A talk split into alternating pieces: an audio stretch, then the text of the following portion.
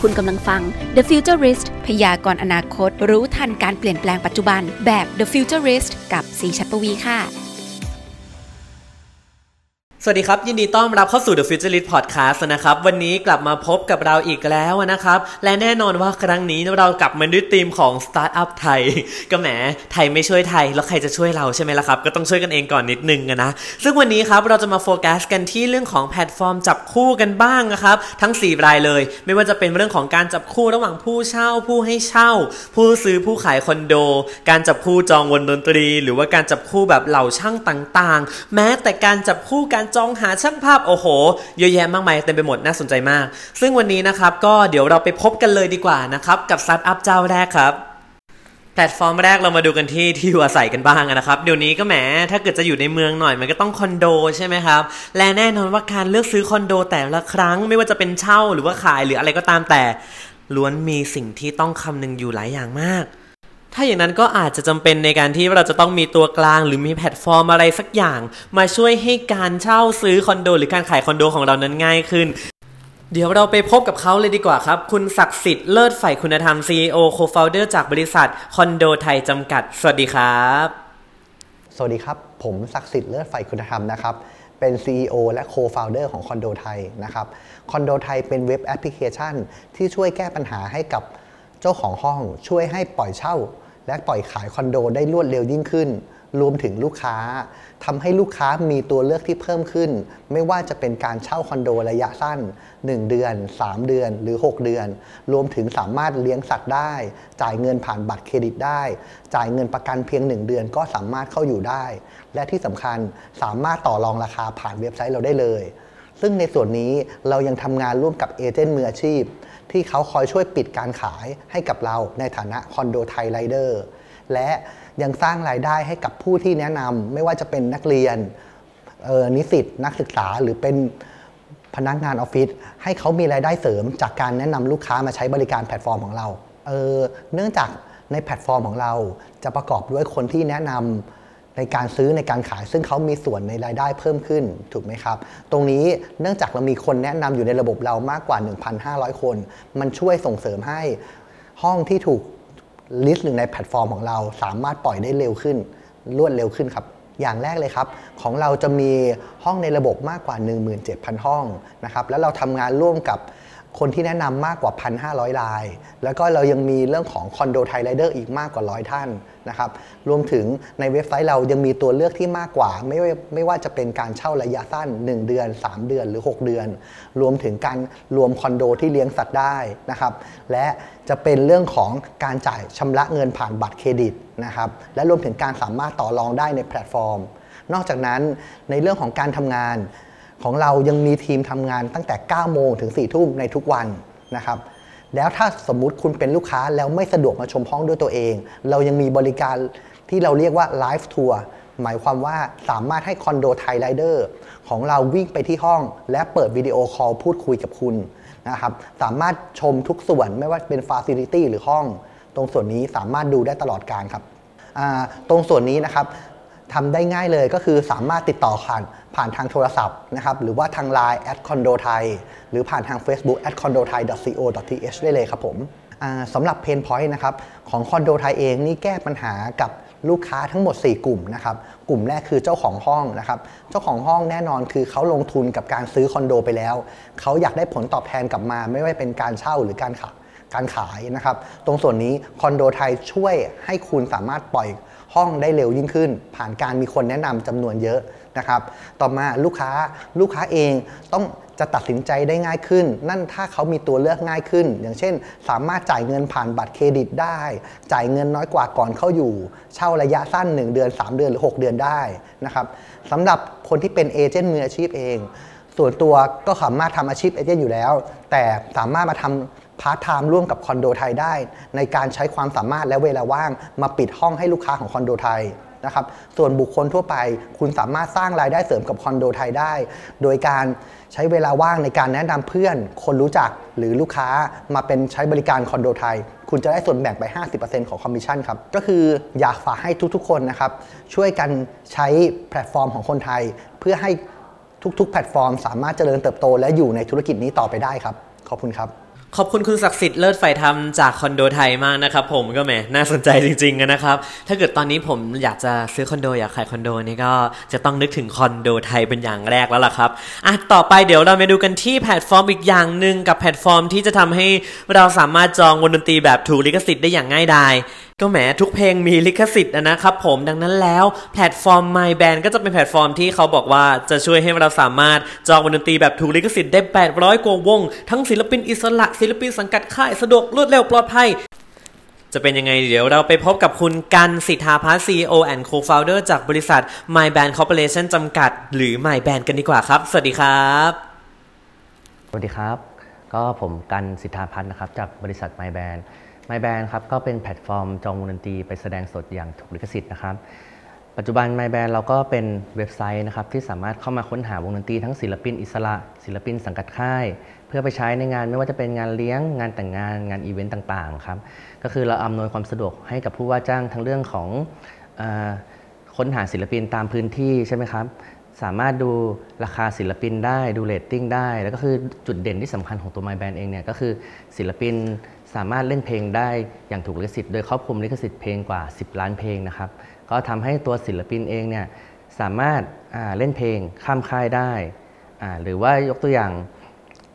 สมมุติเราจ้างศิลปินไปแสดงส่วนใหญ่แล้วเนี่ยศิลปินก็จะติดเรื่องของ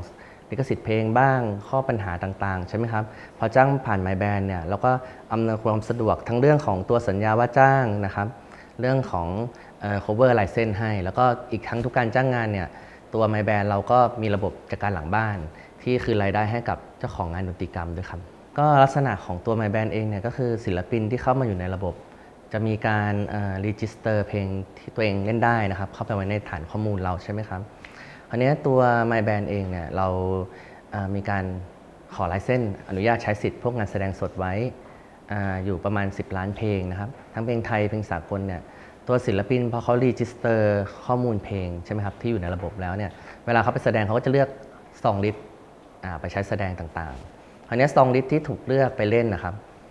มันก็จะมีการส่งผ่านต่อผ่านระบบเรา ให้กับเจ้าของสิทธิ์เพื่ออนุมัติสิทธิ์กลับมาให้ต่องานครับ ก็สำหรับศิลปินนะครับที่มีความสนใจในการเข้าร่วมเว็บไซต์เนี่ยก็สามารถเข้ามาได้ที่ www นะครับ myband.co.th นะครับผมแล้วก็สามารถเข้ามากดเพิ่มเพื่อนที่ไลน์ก็ได้ครับ แล้วสามารถทักเข้ามาเพื่อสมัครได้เลยอตอนช่วงแรกเราก็มีการเปิดให้สมัครออนไลน์ทางหน้าเว็บ แต่ว่าปัจจุบันก็หลาย ๆ อย่างเราก็มีการปิดข้อมูลตรงนี้ไว้ อาจจะต้องรบกวนให้ทางศิลปินที่มีความสนใจเนี่ยส่งอีเมลเข้ามาหาอีกทีหนึ่งครับผมสำหรับเวลามีการจ้างศิลปินผ่าน My Band นะครับ เราก็จะมีทั้งเรื่องของตัวสัญญาว่าจ้างใช่ไหมครับ แล้วก็มีทีมงานที่จัดการหน้างานให้เพื่อลดปัญหาศิลปินมาสายไม่มาบ้างนะครับ ตรงนี้ในกรณีที่ศิลปินมีการยกเลิกงานเนี่ยปกติแล้วทางระบบเราจะมีการส่งศิลปินให้เลือกใหม่นะครับผมจนกว่าผู้ว่าจ้างจะพอใจ ในกรณีที่ผู้ว่าจ้างไม่พอใจเราก็คืนเงินให้ร้อยเปอร์เซ็นต์ครับผม เวลาผู้จัดงานนะครับจ้างศิลปินไปแล้วเนี่ยส่วนใหญ่มันจะมี 2 กรณี1ก็คือสถานที่จัดงานเนี่ยมีเครื่องเสียงให้ใช่ไหมครับคราวนี้เราก็ต้องมาเช็คดูอย่างเช่น ถ้าเราจ้างศิลปินค่ายเนี่ยสเปคเครื่องเสียงจะเยอะนิดนึงฉะนั้นก็ทางเราก็จะมีบริการตรงนี้ support ให้กับทางลูกค้าเพิ่มเติม หรือว่าสถานที่จัดงานเนี่ยไม่มีเครื่องเสียง ไม่มีไฟแสงสีเสียงเวที ตัว My Band เองครับในระบบเราก็สามารถจองตรงนี้เข้าไปให้ได้ด้วย ในราคาที่ คุ้มค่าแล้วก็ราคาไม่สูงมากครับผม ก็ตัว My Band เองนะครับ เป็นเว็บไซต์ที่จองวงดนตรีที่เราตั้งใจทำมาเพื่อแก้ปัญหาให้กับศิลปิน แล้วก็เจ้าของงานดนตรีกรรมนะครับ คือลูกค้าที่มีการใช้บริการผ่านเราเนี่ยก็เหมือนได้อุดหนุนตัวเจ้าของผลงานเพลงเองด้วยนะครับ แล้วก็ได้ศิลปินคุณภาพดีๆ จาก My Band ไปพร้อมโปรโมชั่นพิเศษในแต่ละเดือนนะครับ ก็สามารถจองได้ที่เว็บไซต์ MyBand ครับผม ตัวเว็บไซต์ MyBand เข้ามาแก้ปัญหาให้กับฝั่งของลูกค้านะครับแล้วก็ช่วยเรื่องของการควบคุมบัตเจตให้กับผู้จัดงานนะครับ การหาวงดนตรีที่เหมาะสมกับประเภทของงาน ส่วนใหญ่แล้วเนี่ยผู้จัดงานเองจะพบปัญหาว่าเวลาเราจัดงานครั้งหนึ่งเนี่ยงบประมาณเราเเท่านี้เราจะหาวงไหนได้บ้าง หรือศิลปินแบบไหนที่เหมาะกับกระแสงานในช่วงนั้นบ้างใช่ไหมครับหรือวงดนตรีท้องถิ่นเองกลัวว่าจะไม่มาเนี่ยคือมันไมแบนจะมาแก้ปัญหาตรงนี้ให้ได้หมดเลย ทั้งเรื่องเอกสารเรื่องของคุณภาพของศิลปินครับผมในฝั่งของวงดนตรีเองเนี่ยสิ่งที่ My Band เข้ามาช่วยครับหนึ่งก็คือเราช่วยเรื่องของการหางานนะครับให้กับศิลปินครับแล้วก็ส่วนที่2เนี่ยตัว My Band เราช่วยเรื่องของลิขสิทธิ์เพลงให้กับเจ้าของงานดนตรีกรรมครับก็คือศิลปินเดิมเนี่ยเขาก็จะมีปัญหาเรื่องการจัดการลายเส้น การขออนุญาตใช้เพลงใช่ไหมครับ My Band เราก็เข้ามาช่วยศิลปินตรงนี้ให้สะดวกสบายมากขึ้นครับผม ขอบคุณคุณการสิทธาพัฒจาก My Band มากนะครับ แหม น่าสนใจมากจริง ๆ แล้วพอเราพูดถึงเรื่องงานการจ้างวงดนตรีแล้ว ก็ทำให้นึกถึงว่าถ้าเกิดว่าเราจะไปงานสักงานหนึ่ง แน่นอนว่านอกจากมีวงดนตรีแล้ว เราก็ควรจะมีช่างภาพด้วยหรือเปล่า ซึ่งแพลตฟอร์มต่อไปครับเขาจะมาแก้ปัญหาในการที่ เอ๊ะ เราจะไปงานงานหนึ่งหรือว่าเราจะจัดงานงานหนึ่งเนี่ยเราจะจ้างช่างภาพยังไง หรืองานรับปริญญาเนี่ยโอ้โห รับกันทีตามหาช่างภาพกันวุ่นวายกันไปทั่วประเทศนะครับผม ซึ่งแพลตฟอร์มนี้ชื่อว่าแพลตฟอร์ม Surf เขาจะมาช่วยเราแก้ปัญหาบริการช่างภาพครบวงจรในแอปเดียว เป็นยังไงเดี๋ยวเราไปฟังคุณจิรพัฒน์บุญยะเวชีวัน co-founder and CEO บริษัท Surf Service Platform จำกัด สวัสดีครับ ครับสวัสดีครับ ชื่อโอ๊ตนะครับ เป็น co-founder แล้วก็ CEO ของ Surf ตัวแอปพลิเคชัน Surf นะครับ จริงๆ ที่มาที่ไปอะมันมาจาก pain point ของการที่ลูกค้าหาช่างภาพไม่ได้นะครับ แล้วก็เราก็เลยทำขึ้นมา develop เป็นแพลตฟอร์ม ตัวกลางในการที่จะ connect ระหว่างทั้งช่างภาพ และทางลูกค้าเนี่ยให้มาเจอกันคอนเซ็ปต์หลักๆเป็นประมาณนี้ครับถ้า target จริง ๆ เลยอะเดี๋ยวผมลองเล่าที่มาที่ไปให้มันลึกขึ้นนะครับ ก็จริงๆอะ pain point จริงๆเลยมันเกิดจากตัวผมตอนสมัยเป็นบัณฑิตนะครับก็คือกำลังจะหาช่างภาพงานรับปริญญา แต่ว่าพอจะถึงวันที่ต้องใกล้หาปุ๊บหาไม่ได้คือ 1 คือไม่รู้จะหาจากไหนนะครับ 2 คือก็ไปถามรุ่นพี่ถามคนนู้นคนนี้มาได้รายชื่อช่างภาพไปเนี่ยแล้วกว่าที่เจอจะเจอคนที่เราถูกใจนะครับ แล้วก็ผมก็ทักไปคำตอบที่ได้มาคือไม่ว่าง ช่ไหมครับ ก็เลยแบบ เอ๊ะทำไมมันการจะหาช่างภาพแบบมันมันยากจังเลย ก็เลยลองไปศึกษาเพิ่มเติมดู แล้วก็พบว่าเฮ้ยจริงจริงอะตลาดนี้มันใหญ่มากๆนะครับ มันมีคนหาช่างภาพต่อปีเนี่ยไม่น้อยเลย รวมถึงแบบช่างภาพเองอะก็ต้องการหาลูกค้าที่ยากเหมือนกัน ดังนั้นทาร์เก็ตถ้าเป็นฝั่งลูกค้าหลักๆเนี่ยก็จะเป็น ใน phase แรกเนี่ยจะเป็นนักศึกษาหรือว่านิสิตบัณฑิตที่เพิ่งจบนะครับพอถ้าเป็นฝั่งช่างภาพอะครับสามารถโหลดแอปที่เรียกว่า Surf for Photographer บน App Store ได้เลยวันนี้นะครับ แล้วก็สามารถที่จะโหลดแล้วก็เข้าไปลงทะเบียนกรอก port กรอกราคากรอกข้อมูลต่างๆนะครับ แล้วก็กรอกฟอร์มตัวยืนยันในการลงทะเบียน หลังจากนั้นก็รอทีมงานในการ Verify ว่าท่านเป็นช่างภาพจริง ๆ ถ้าช่างถ้าทีมงานเนี่ย Verify แล้วเนี่ยก็คือรอรับอีเมล แล้วก็ เขาอีเมลก็จะบอกว่าเนี่ยคุณถูก Verify แล้วนะ สามารถเข้ามาอัปเดตตารางงานได้เลยนะครับก็เมื่อช่างภาพเข้ามาอัปเดตตารางงานเนี่ยก็จะสามารถขึ้นแล้วว่าเออมันจะไป show up ในหน้า search result ของลูกค้านะครับเวลาลูกค้าเขา search หาช่างภาพเขาจัดการหมดเลยครับจริงๆ process ในการในการจัดการเนี่ยมันจะเป็นลูกค้า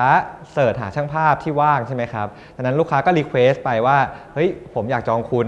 จากนั้นเนี่ยช่างภาพก็จะเด้งมาแล้วว่าเฮ้ย ลูมีลูกค้าเด้งมาชื่อนี้ถ่ายที่นี่งานอะไรราคาเท่าไหร่เขาเอาไหมถ้าเขา say yes ปุ๊บลูกค้าเนี่ยก็จะเด้ง pop-up ขึ้นมา แล้วก็สามารถที่จะจ่าย จ่ายเงินตรงนั้นได้เลย พอจ่ายเงินปุ๊บทราน s ชันก็ถือว่าเป็นการ match กันแล้วประมาณนี้ครับ แล้วก็สามารถคุยกันแล้วก็ดำเนินงานต่อไปได้เลย จนรอรอรับผลงานครับ ด้วยความที่ Surf เนี่ยเราเราเป็นตัวกลางอยู่แล้วเนาะดังนั้นการที่เป็นตัวกลางเนี่ยช่างภาพจะไม่ได้เงินจนกว่าลูกค้าจะกดเสร็จสิ้นงาน หรือว่ารีวิวลูกช่างภาพ ดังนั้น ถ้าเกิดมีช่างภาพเทงานขึ้นมา หรือว่ายกเลิกงานกระทันหันเนี่ยทางทาง Surf ที่เป็นตัวกลางเนี่ยก็จะคืนเงินให้กับผู้ลูกค้าเป็นจำนวนร้อยเปอร์เซ็นต์เลยนะครับก็สำหรับถ้าเป็นบัณฑิตหรือนิสิตท่านใดนะครับอยากจะหาช่างภาพแล้วยังหาไม่ได้ ก็สามารถโหลดแอปพลิเคชัน Surf มาหาช่างภาพแล้วก็จองได้เลยนะครับวันนี้ แล้วก็ช่างภาพเหมือนกันคนไหนที่ต้องการเข้ามาอยู่ในระบบ Surf เนี่ยก็สามารถโหลดแอป Surf for Photographer เข้ามา เพื่อลงทะเบียนแล้วก็รับรอรับงานได้เลยครับขอบคุณคุณจิรพัฒน์บุญยเวชีวันจาก Surf มากเลยนะครับผมแหมก็น่าสนใจไม่น้อยครับผมถ้าอย่างนั้นเดี๋ยวเรามาปิดท้ายกันด้วยที่การแบบหาช่างคุณภาพกันบ้าง เพราะการจะซ่อมบ้านแล้วแต่ละที ไม่ใช่เรื่องง่ายนะครับ หรือแบบบางทีเราก็ไม่รู้ว่าว่าช่างคนไหนจะแบบมีคุณภาพหรือมีฝีมือในแบบที่เราต้องการจริง ๆ ดังนั้นแล้วเราก็อาจจะต้องการแพลตฟอร์มนี้ก็ได้ กับแพลตฟอร์ม Fixzy นะครับ เดี๋ยวเราไปพบกับคุณชดินเอี่ยมเกตแก้ว กรรมการบริหารบริษัท Fixzy จำกัด สวัสดีครับครับสวัสดีครับชดินเอี่ยมเกตแก้วนะครับผมเป็น co-founder ของบริษัท Fixzy นะครับก็ Fixzy เนี่ยเราก็เป็นแอปพลิเคชันนะครับ ชื่อว่า Fixzy เหมือนบริษัทเลยครับ ก็คือว่าเป็นแอปพลิเคชันที่เอาไว้หาผู้ให้บริการเกี่ยวกับบ้านนะครับ ไม่ว่าจะเป็นช่างนะครับ แม่บ้านนะครับ สารพัดอย่างที่เราต้องการบริการเกี่ยวกับบ้านนะครับ แต่ตอนหลังๆเนี่ยเราก็ไม่ได้บ้านอย่างเดียวละเราขยายไปทั้งออคอนโดนะครับออฟฟิศร้านอาหารนะครับปั๊มน้ำมันนะครับ ไม่ว่าใครจะได้อยากได้บริการพวกนี้ เรียกช่างที่ Fixzy ได้ครับสิ่งที่เราเข้ามาแก้ปัญหานะครับคือหนึ่งเราเข้ามาแก้ปัญหาให้กับ user นะครับกับผู้ใช้งานนะครับหนึ่งก็คือหาช่างในพื้นที่เนี่ยยากสองคือเรื่องความมาตรฐานนะครับสามคือเรื่องอความปลอดภัยของการใช้งานระบบนะครับผมเพราะฉะนั้นเราก็เข้ามาแก้ปัญหาส่วนนี้ครับให้กับผู้ใช้งานอีกฝั่งนึงก็คือฝั่งของผู้ให้บริการนะก็คือพวกช่างแม่บ้านอย่างเงี้ยนะครับคือเราเข้ามาช่วยเขานะครับในการยกระดับ มาตรฐานนะครับในเรื่องของ skill นะครับในเรื่องของความรู้ในเทคโนโลยี แล้วก็แอปพลิเคชันที่เขาใช้นะครับในการบริหารจัดการงานของเขานะครับผมแล้วก็เราก็มีการฝึกอบรมเเรื่องของฝีมือนะครับเพื่อยกมาตรฐานวงการช่างนะครับในบ้านเราให้ดีขึ้นนะครับผมก็ถ้าสนใจก็โหลดแอปพลิเคชันนะครับแล้วก็แจ้งงานได้ 24 ชั่วโมงเเป็นข้างนอกจริงๆโมเดลจะเหมือน Grab อะครับเหมือน Grab เหมือน Food Panda ครับฮะก็ เหมือนเขาลำทำงานเป็นงานฟรีแลนซ์ประมาณนั้นมากกว่าครับฮะว่างก็รับไม่ว่างก็ไม่รับพอลูกค้าเรียกเนี่ยแล้วเป็นงานที่เขาระบุไว้ว่ารับงานประเภทนี้ระบบน้ำระบบไฟในแอปพลิเคชันนะครับแล้วก็ตัวตัวแอปเนี่ยมันก็จะส่งเวลาลูกค้าแจ้งงานมาเนี่ยก็จะส่ง notification ไปหาช่าง ช่างก็ดูว่าไอ้งานนี้เราทำได้ไหมอยู่ใกล้บ้านไหมจะรับหรือไม่รับก็อันนี้ก็แล้วแต่ช่างครับผมมีครับเอ่อก็คือว่าตอนพอเราทำมาสักสองสามปีเนี่ยครับเราก็เริ่มที่จะ คิดว่าเราจะทำงานถึงยกมาตรฐานช่างได้นะครับ เราก็เลยคุยกับ partner ครับว่าเฮ้ยทำยังไงกันดีเราก็เลยคิดเรื่องศูนย์อบรม แล้วก็หลักสูตรอบรมขึ้นมานะครับเพื่อจะเอาช่างในระบบเราไปอบรมให้ได้มาตรฐานมากขึ้นครับก็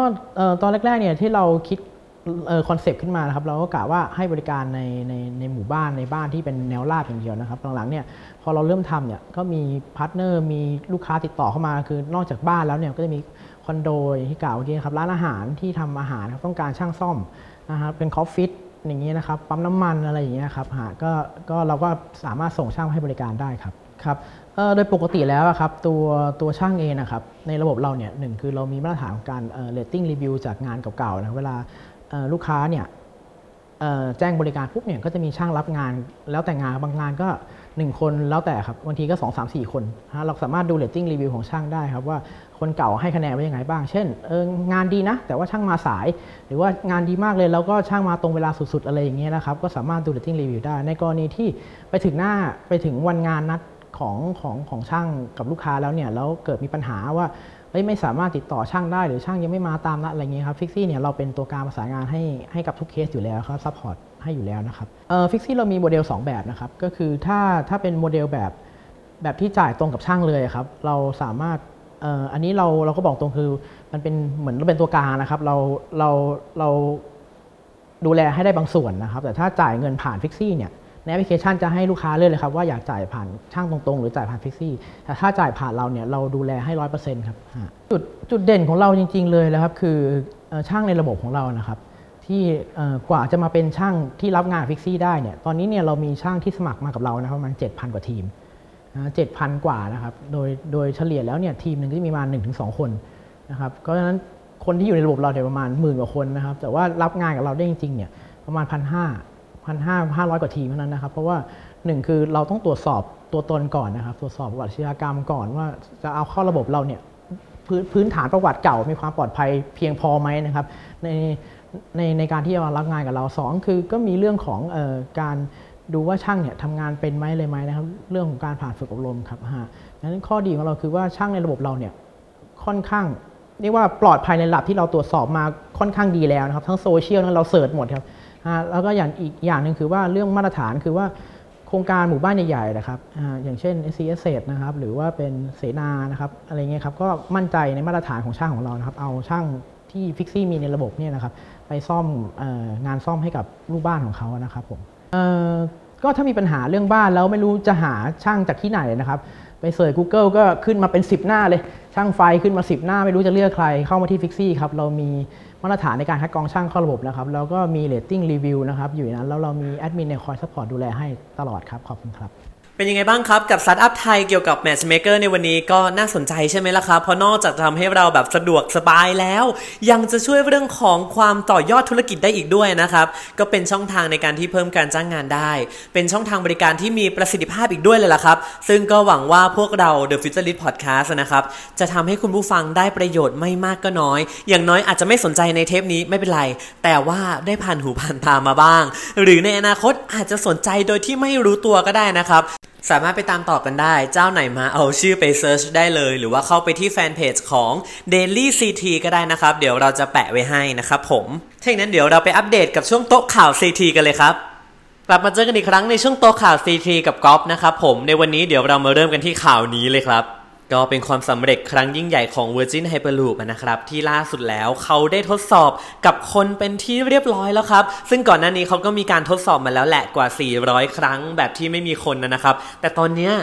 ถึงขั้นมีคนแล้วนะครับผมซึ่งก็เรียกได้ว่าใกล้ที่จะเปิดใช้งานจริงแล้วแหละนะครับผมในอนาคตอันใกล้ ซึ่งอาจจะเป็นสัก 10 หรือ 20 หรืออาจจะมากกว่านั้นก็เป็นได้แต่อย่างน้อยตอนนี้ก็เป็น point ที่ว่าสำคัญครั้งใหญ่เลยล่ะครับผมโดยที่การทดสอบของเขานะครับ เขาได้วิ่งจริงผ่านท่อสุญญากาศระยะทาง 500 เมตร ที่ d e f l o o Facility ในรัฐเนวาดาสหรัฐอเมริกานั่นเองนะครับ โดยที่การทดสอบครั้งนี้เขามีการทดสอบด้วยระยะทาง 500 เมตร และสามารถทำความเร็วได้ถึง 160 กิโลเมตรต่อชั่วโมง ซึ่งหากใช้งานจริงในระยะไกลตามทฤษฎีแล้วก็จะสามารถวิ่งได้ความเร็วที่ 1,223 กิโลเมตรต่อชั่วโมงเลยทีเดียวครับ และก็ถ้าเกิดว่าใครที่เป็นห่วงว่า เอ๊ะ ถ้ามีความเร็วระดับนี้แบบมันเร็วมากเลยนะครับผมตอนนี้ แล้วการนั่งมันจะเป็นยังไง แล้วแบบยิ่งอยู่ในท่อสุญญากาศอีก มันจะนั่งแล้วเกรงหรือว่าจะนั่งแล้วแบบโอ้โห มันเร็วอะไรขนาดนั้นหรือเปล่าในตอนนี้นะครับทางผู้ทดสอบ ก็คือผู้ร่วมก่อตั้งของ Virgin แล้วก็หัวหน้าฝ่าย Passenger Experience ของ Virgin นั่นเองนะครับเขาก็บอกว่าการนั่งบอกได้เลยว่าสบายมาก เพราะว่าเขามีการออกแบบให้มีความรู้สึกเหมือน เรากำลังนั่งอยู่บนรถไฟฟ้าใต้ดินมากกว่าจะรวดความเร็วสูงนะครับผม แล้วก็นอกจากนี้เขายังมีพนักพิงรองรับแผ่นหลังถึง 5 จุด เหมือนรถแข่งความเร็วสูงยังไงอย่างนั้นเลยครับ ดังนั้นแล้วก็มั่นใจได้ประมาณหนึ่งแล้วนะครับในตอนนี้ ซึ่งในอนาคตจะเป็นอย่างไร จะมีนักลงทุนมาลงเพิ่มมากไหมหลังจากที่มีการเปิดตัวแบบนี้แล้ว หรือจะมีเทคโนโลยีอะไรที่จะรวดเร็วสะดวกแล้วก็ปลอดภัยกว่านี้หรือเปล่า เดี๋ยวเราก็คงต้องติดตามอีกทีหนึ่งนะครับ ข่าวต่อไปเราจะมาพูดถึงเรื่อง 6G กันบ้างนะครับ ฟังไม่ผิดครับ เราจะมาพูดถึง 6G กันถึงแม้บ้านเราตอนนี้ก็กำลังเปลี่ยนผ่านระหว่างไป 4G 5G กันนะครับผมแต่ตอนนี้ประเทศจีนเขาได้เริ่ม 6G แล้วล่ะครับ เพราะล่าสุดเขาได้มีการทำการจัดส่งดาวเทียม จำนวน 13 ดวงในการทดสอบ 6G ครั้งแรกของโลกเป็นที่เรียบร้อยด้วยการขนส่งผ่านจรวดลองมาร์ช 6 นะครับ โดยที่ดาวเทียมทั้ง 13 ดวงนี้แบ่งเป็นดาวเทียมของจีน 3 ดวง และดาวเทียมสำรวจระยะไกลเชิงพาณิชย์จากการพัฒนาของ s e t t e l Logic บริษัทสัญชาติอาร์เจนตินาอีก 10 ดวงนะครับ ซึ่งสำหรับการทดสอบเทคโนโลยี 6G ในครั้งนี้ใช้เทคโนโลยี Terahertz จากงานวิจัยพบว่าในความถี่ระดับ Terahertz เนี่ยนะครับจะสามารถส่งข้อมูลได้รวดเร็วกว่าระดับ 5G ในตอนนี้ถึง 100 เท่า ดังนั้นแล้วหมายความว่า 6G ก็จะเร็วกว่า 4G ที่เราใช้กันอยู่ในปัจจุบันตอนนี้ถึงประมาณ 1,000 เท่าเลยทีเดียวครับแหมผมก็รอใช้เลยนะครับผมว่าตอนนี้เน็ตความเร็วประมาณนี้ แล้วถ้าเกิดว่า 6G บ้านเราได้ใช้เจอเร็วขนาดไหนครับ มากันที่ข่าวของวัคซีนโควิด -19 กันบ้างนะครับ ล่าสุดเราก็เพิ่งฮือฮากันไปเองเนาะว่าตอนนี้มีวัคซีนของบริษัท Pfizer Inc.กับ BioNTech เขาได้ผลิตวัคซีนออกมาสำเร็จแล้วกว่า 90%ในการที่ทดสอบแล้วแบบได้ผลนะครับผม แต่ทีนี้ล่าสุดก็ได้มีนายแพทย์จากคณะแพทยศาสตร์จุฬาลงกรณ์มหาวิทยาลัย เขาก็ได้ออกมาแสดงความคิดเห็นเล็กน้อยนะครับ ว่าวัคซีนที่ดีในอุดมคตินั้นจะต้องประกอบไปด้วยหนึ่งให้เพียงครั้งเดียวก็ป้องกันโรคได้อ่าก็โอเคเนาะก็มีแนวโน้ม 2. อาการข้างเคียงต่ำอ่าก็ดูเป็นไปได้เช่นกัน 3. เป็นที่ยอมรับของประชาชนอ่าก็ดูยอมรับทั่วโลกแล้วนะครับ ตอนนี้ 4. ต้นทุนการผลิตต่ำหรือราคาถูกอะอันนี้ไม่แน่ใจแล้วก็ 5. เก็บได้ที่อุณหภูมิห้อง ซึ่งวัคซีนตัวนี้นะครับของบริษัท Pfizer Inc. เนี่ยนะครับเขาจะต้องเก็บรักษาด้วยอุณหภูมิประมาณลบ 170 องศาเลยทีเดียวครับ เพราะว่าเป็นประเภทแบบ mRNA นั่นเองนะครับผม ซึ่งในส่วนนี้ ซึ่งในส่วนนี้ก็เลยสร้างความน่าหนักใจ เพราะว่ามันอาจจะโดนทำร้ายโดยธรรมชาติได้ง่ายนะครับ แล้วการเก็บด้วยอุณหภูมิลบ 70 องศาเซลเซียสเนี่ย ถ้าเกิดว่าเราเอามาละลายที่ประมาณ 2-8 องศาเซลเซียส มันก็จะต้องรีบใช้ภายใน 4-7 วัน แต่ถ้าเกิดว่าเราไม่รีบละลายแล้ว เราก็จะต้องมีความจำเป็นที่จะต้องเก็บจะก็แช่ในแบบเย็นจัดลบ 170 องศาเซลเซียสดังนั้นแล้ว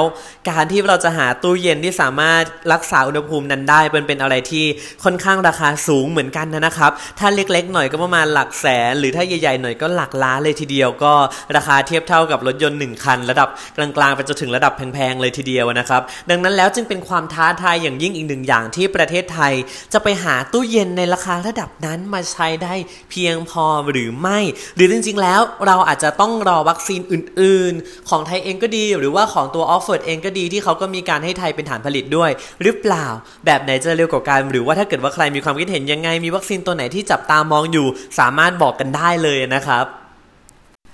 แล้วเดี๋ยวเรามาปิดท้ายกันที่ของขนส่งสาธารณะอีกหนึ่งอย่างแล้วกันนะครับ จากอู่ฮั่นประเทศจีน ล่าสุดเขาได้ประสบความสำเร็จในการทดสอบ รถไฟฟ้าลอยฟ้าไร้คนขับเป็นที่เรียบร้อยแล้วครับผมเป็นแบบรางเดี่ยวนะครับผมก็คือเขาสามารถทำความเร็วสูงสุดได้ที่ 80 กิโลเมตรต่อชั่วโมงในระยะทางกว่า 800 เมตรนะครับ ด้วยงบการลงทุนกว่า 600 ล้านหยวน หรือประมาณ 2.5 พันล้านบาทไทยนั่นเองนะครับผม ก็ต้องรอดูนะครับ ซึ่งรูปลักษณ์ของเขาก็คือเขาก็จะเป็นเหมือนแบบรางรถไฟฟ้าเหมือนบ้านเราทำนองนี้เล็ก ๆ ครับผมเล็กกว่าเยอะนะแล้วก็ห้อยด้วยรถไฟฟ้าเขาจะห้อยลงมานะครับคือมันไม่ได้อยู่บนรางเหมือนประเทศไทยนะ อันนี้เขาเหมือนห้อยลงมา ถึงใช้คำว่าลอยฟ้านั่นเองนะครับก็คาดว่าในเดือนพฤษภาคมปีหน้าหรือ 2021 ที่จะถึงนี้นะครับจะมีการวิ่งอย่างเต็มที่ 2.1 กิโลเมตร กับจำนวน 3 สถานี ก็คงต้องรอชมกันว่าถ้าวิ่งจริง ๆ แล้วจะเป็นยังไงบ้างนะครับผม และนี่ก็คือทั้งหมดของ The Futurist Podcast ในวันนี้ EP 19 นะครับ ก็สำหรับอาทิตย์หน้าเดี๋ยวเราจะพาไปพบกับใคร หรือมีเรื่องอะไรที่น่าสนใจ ก็คุณผู้ฟังสามารถติดตามกันได้ ที่ช่องทางนี้เลย FM วิทยุ 89.5 หรือช่องทางเพจ Jelly CT ของเรานั่นเองนะครับ แม้กระทั่ง See Me Again Podcast ด้วยเช่นกัน Apple Podcast Spotify แล้วก็ SoundCloud ไปตามกันได้ทุกช่องทางสำหรับวันนี้ สวัสดีครับ